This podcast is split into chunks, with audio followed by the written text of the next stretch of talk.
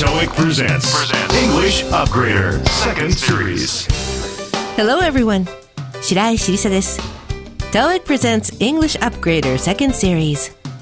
この番組ではビジネス必要なさまざまな英語の表現に加え、日常でよく出会う場面にも注目し、皆さんの疑問に答えていきたいと思います。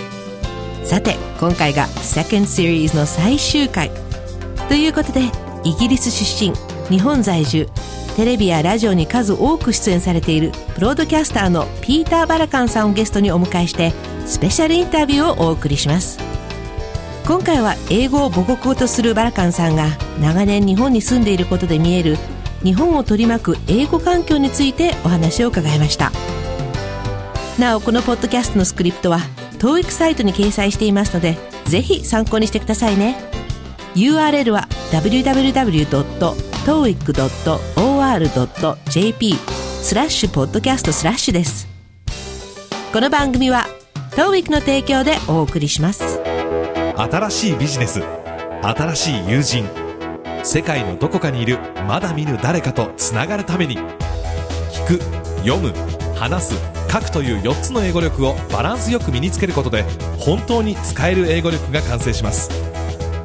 なりたい自分を目指して、あなたの英語力をスコアで確認してみませんか？次の TOEIC 公開テストの申し込み締め切りは5月17日、 TOEIC スピーキング・ライティング公開テストの申し込み締め切りは5月27日です。そして英語学習の初期段階の方におすすめ、TOEIC ブリッジの次の公開テストの申し込み締め切りは5月10日です。お申し込みお問い合わせは TOEIC 公式ホームページ www.toeic.or.jp まで。 English Upgrader. Mr. Barakan, welcome to our program. Thank you for having me. You are a native English speaker living in Japan for quite some time now, right? I've been here over 36 years, yes. Okay. And I'm sure you see a lot of what is so-called English in this country. Billboards, TV commercials, T-shirts, it's all over. Can you tell us what you see?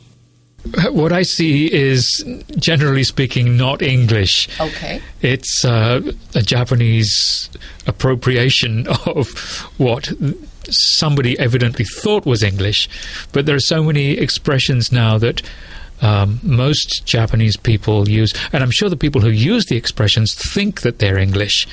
And what needs to be done desperately now is for people to become aware that wasei-eigo and real English are two different things, and people have to be able to differentiate between the two in order to learn to speak English. I've been talking about this a lot on a radio program that I do on InterFM. I also wrote a book a couple of years ago explaining the rules of pronunciation of English, and again, there's a lot of mistakes there.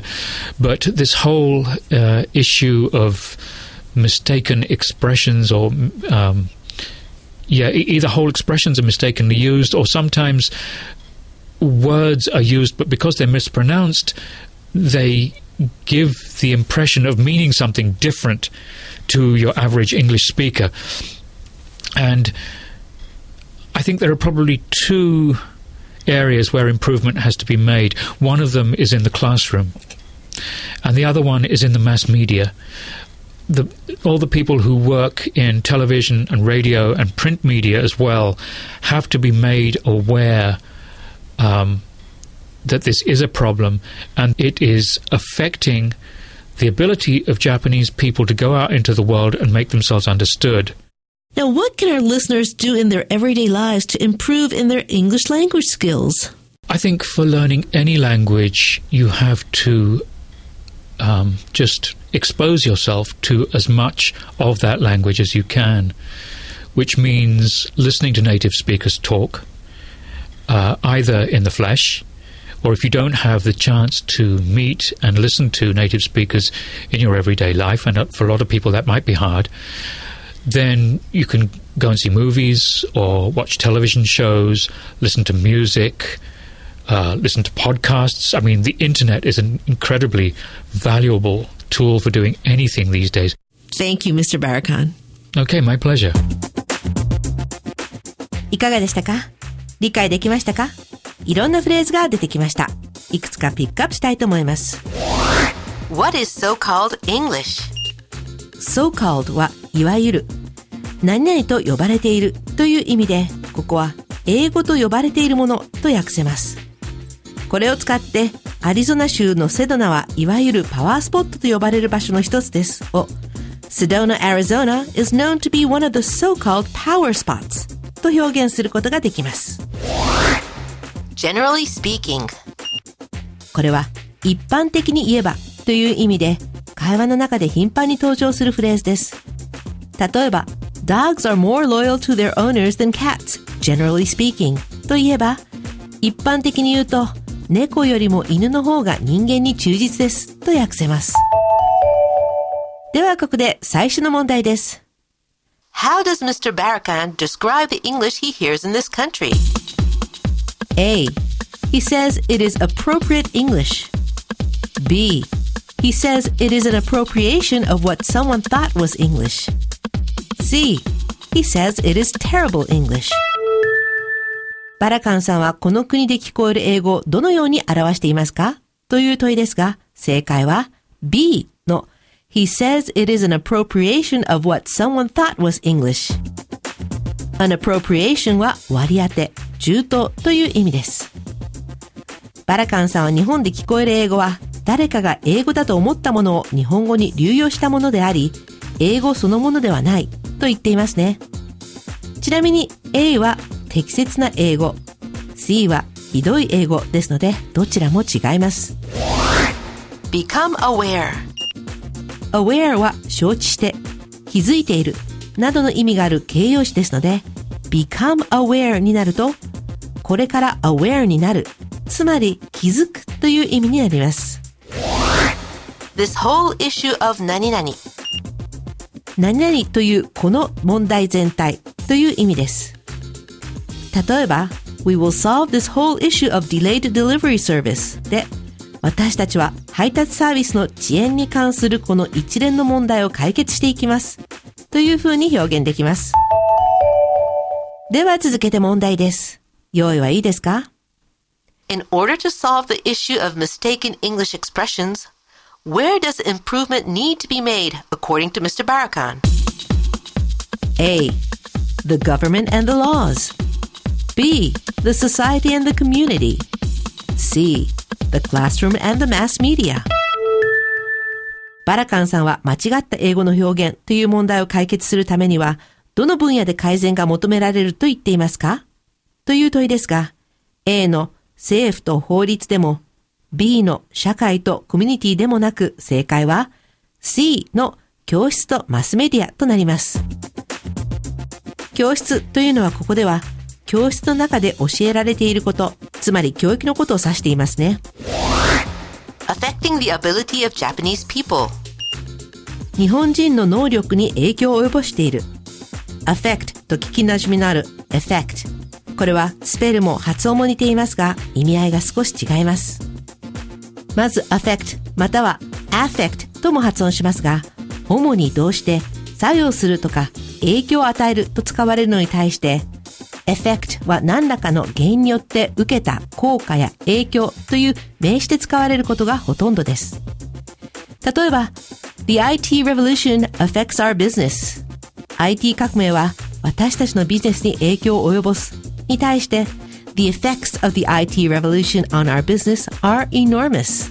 IT 革命による私たちのビジネスへの影響は計り知れないというように使い方が違います。基本的に affect は動詞、effect は名詞と覚えておくといいでしょう。例外的に effect をもたらす、影響があるという意味の他動詞として使うこともあるので、頭の片隅に入れておいてくださいね。Make themselves understood. Make oneself understood ですが、make は誰々を何々させるという意味。その後に主語と同じ、例えば主語が I だったら myself を入れます。そして understood は受け身なので過去分詞を使います。自分自身が理解される状態にするというニュアンスがあるからです。例えば I couldn't make myself understood in English で英語で自分の言いたいことを理解してもらえなかったとなります。ちょっとややこしいかな。ではここで本日最後の問題です。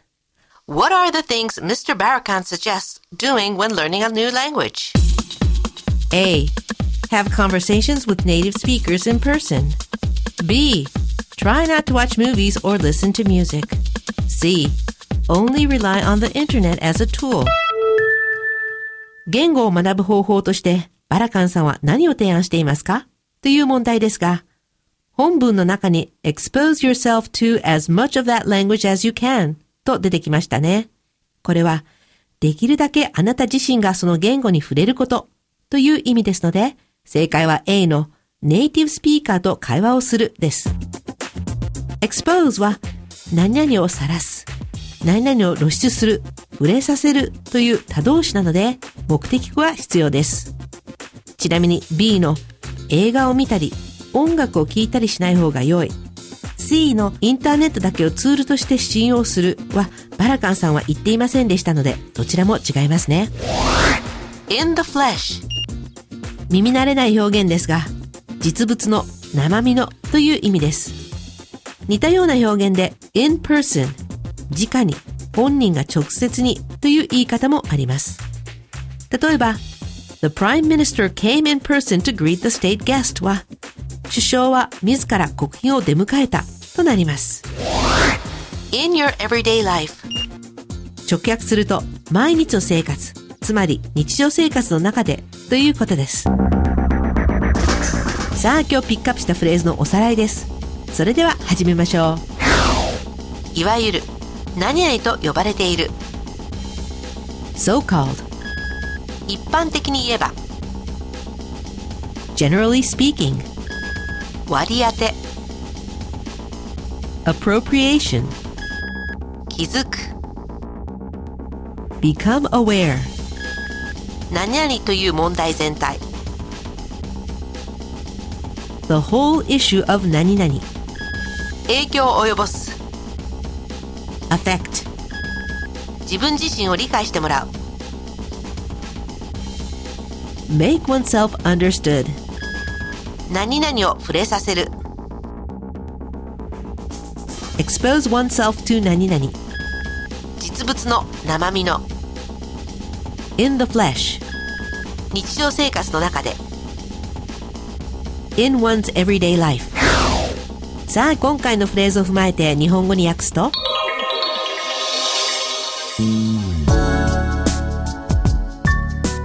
バラカンさん、番組へようこそありがとうございます。あなたは母国語を英語とし、また日本に長年住んでいますよね。36年以上です。はい。この国の中では英語と呼ばれているものを多く目にしているかと思います。野外広告、テレビの CM、T シャツなどどこでも目にすると思いますが、あなたが目にしているものを教えていただけますか？私が目にしているのは一般的に言うと英語ではありません。はい。明らかに誰かが英語だと思い込んでいるものを日本人が流用したものです。しかし今は日本人が流用してしまっているこのような表現があふれています。そういった表現を使っている人たちはそれが英語だと思っていると思います。今絶対にすべきことは和製英語と本当の英語というものは別物であるということを人々が気づくことです。そして英語を話せるようになるにはその2つを区別できるようにならなければなりません。このことについてはインターFMの私のラジオ番組の中でもよく話しています。 2,3 年前に英語の発音について説明した本も執筆しました。繰り返しますが間違いはたくさんあります。でもこの間違った表現に関する一連の問題は表現全体が間違っているか単語が間違っている場合かのどちらかなんです。しかし間違った発音をしてしまったために普通に英語を話す人たちには違う意味のことを言っているという印象を与えてしまうことがあります。また私は2つの場所で改善を行うべきだと思うんです。一つは教室の中、そしてもう一つはマスメディアです。テレビやラジオ業界、出版業界であってもそこに関わる人たちにこのことは問題であるということを認識させなければいけません。そしてこの問題は日本人が世界へ進出し自分の考えを理解してもらう能力に影響を及ぼしていると思います。日頃の生活の中で英語の上達のためにリスナーの方ができることは何でしょうか。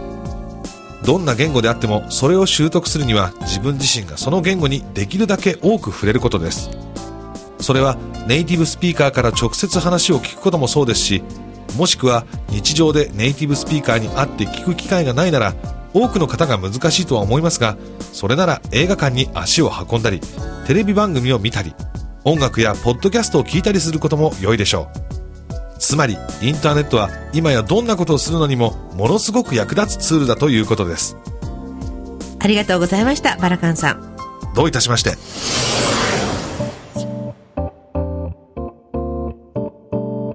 Mr. Barakan, welcome to our program. Thank you for having me.You are a native English speaker living in Japan for quite some time now, right? I've been here over 36 years, yes. Okay. And I'm sure you see a lot of what is so-called English in this country. Billboards, TV commercials, T-shirts, it's all over.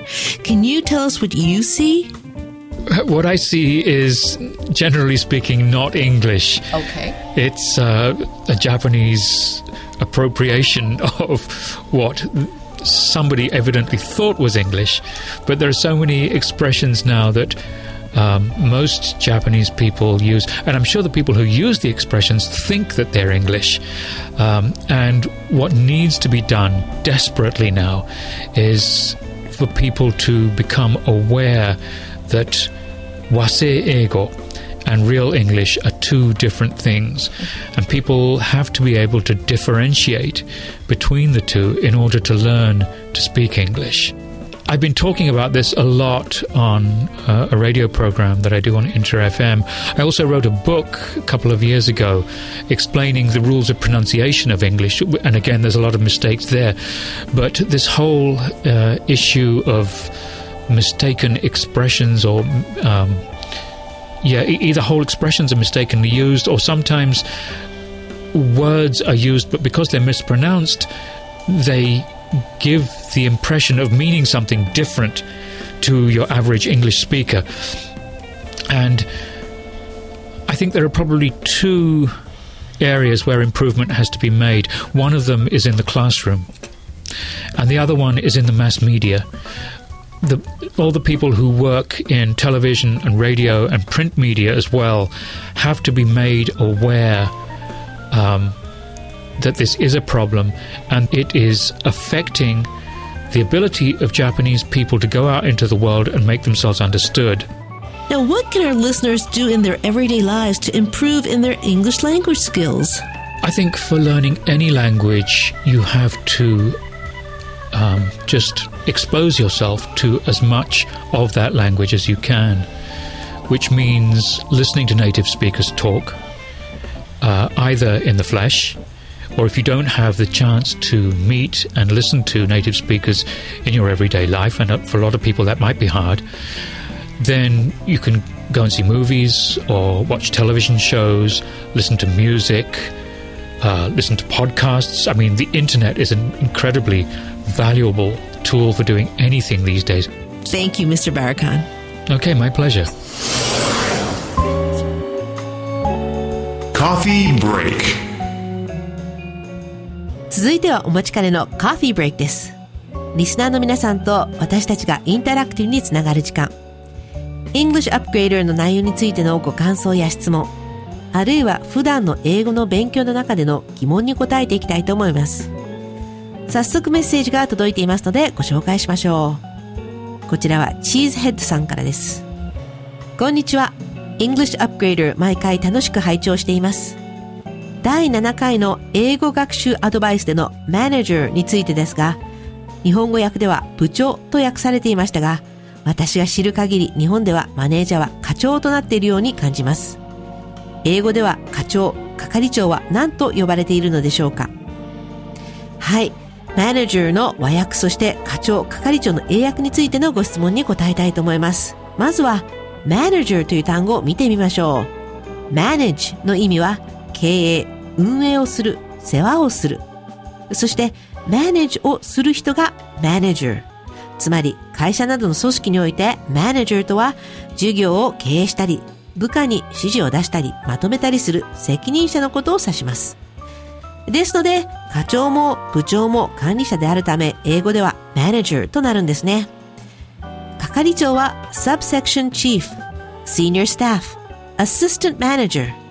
課長はセクションマネージャーやディビジョンマネージャー、ヘッド、チーフと呼ばれることが多く、また部長は組織の大きさにもよりますが、やはりディビジョンマネージャーとかデパートメントマネージャーと呼ばれます。つまり英語には決まった一つの言い方があるわけではなく、会社によって役職の英訳が異なることを覚えておいてください。課長でも部長でもディビジョンマネージャーと呼ばれる理由について、個人的に思うのは、一般的にアメリカなどは日本と比べて肩書きをさほど重視しないからではないかと思います。日本では上司を係長、部長と呼びますが、アメリカでは直属の上司ならファーストネームで、もっと上でもファーストネームか Mr. Brown とか Ms. 木下と名字で呼ぶのが普通です。社内で上司をバースと呼ぶことはあっても、日本の会社のように課長とか部長というようにセクションマネージャーとかデパートメントマネージャーと呼ぶことはありません。肩書きをあまり重視しないのは、上下関係を作らない社会と、肩書きよりも能力に対して支払われる報酬、つまり年俸による評価を重視する傾向があるからではないでしょうか。なより実、ちょっと日本とは違っているところかもしれませんね。チーズヘッドさん、ご理解いただけたでしょうか。さて、セカンドシリーズからスタートしたこのコーヒーブレイクのコーナーですが、リスナーの皆さんと交流を持つことによって、日頃何を感じたり気にしたりして英語を勉強されているのかが見えて、私も毎回スキッと考えるにあたり大変参考になりました。ありがとうございました。 English Upgrader 3rd Series も引き続き皆さんの疑問に答えてまいりたいと思いますので、どうぞお楽しみに。新しいビジネス、新しい友人、世界のどこかにいるまだ見ぬ誰かとつながるために、聞く、読む、話す、書くという4つの英語力をバランスよく身につけることで、本当に使える英語力が完成します。なりたい自分を目指して、あなたの英語力をスコアで確認してみませんか。次の TOEIC 公開テストの申し込み締め切りは5月17日、TOEIC スピーキング・ライティング公開テストの申し込み締め切りは5月27日です。そして英語学習の初期段階の方におすすめ、 TOEIC ブリッジの次の公開テストの申し込み締め切りは5月10日です。お申し込みお問い合わせは TOEIC 公式ホームページ www.toeic.or.jp まで。 TOEIC presents English Upgrader Second Series。さあ、いかがだったでしょうか。今回はピーター・バラカンさんをお迎えしてスペシャルインタビューをお送りしましたが、バラカンさんからすれば日本で聞かれる英語は An appropriation of English、 つまり本当の英語ではないと、ちょっと辛口なコメントでしたね。私たちが普段目にしたり耳にするこの国の中の英語は、ちょっとアレンジしちゃって大丈夫だろうと思ってできた和製英語も中にあるのではないかと、個人的にも感じたりしています。英語は世界をつなぐ共通語。正しく使うことによって初めて通じ合うことができるものだと思いますので、ぜひこれからもしっかり英語の勉強を続けて、本物の英語を身につけてほしいと思います。さて、ピーター・バラカンさんにご登場いただくスペシャルコンテンツをここでご紹介しましょう。ピーターさんが母国イギリスについて深く語っている TOEIC のビデオコンテンツ、バラカンボックスの第1弾 UK エディションがいよいよ5月23日から配信予定です。詳しいことは TOEIC サイトでお知らせしますので、ぜひチェックしてみてくださいね。 English Upgrader 2nd Series 全15回、これで終了となります。 1st Series に引き続き多くの方に聞いていただき、 TOEIC ポッドキャストチーム一同お礼を申し上げます。そしてこの後は少しだけブレイクをいただいて、3rd series を夏頃からお届けしようと思っています。Thank you all for joining me on TOEIC English Upgrader 2nd series. We're gonna take a short break now and come back in the summer with another round of exciting English lessons, so stay tuned. また、TOEIC の公式 Twitter アカウントは TOEIC に関する情報をツイートしていますので、ぜひフォローしてください。アカウント名は TOEIC_Japan です。TOEIC presents English Upgrader 2nd Series. お相手は私、白石りさでした。この番組の内容は、TOEICテストの出題内容とは関係ありません。皆さんの日々の学習にお役立てください。この番組は、TOEICの提供でお送りしました。This podcast was powered by Orbitune, your total podcast solution, Orbitune.com.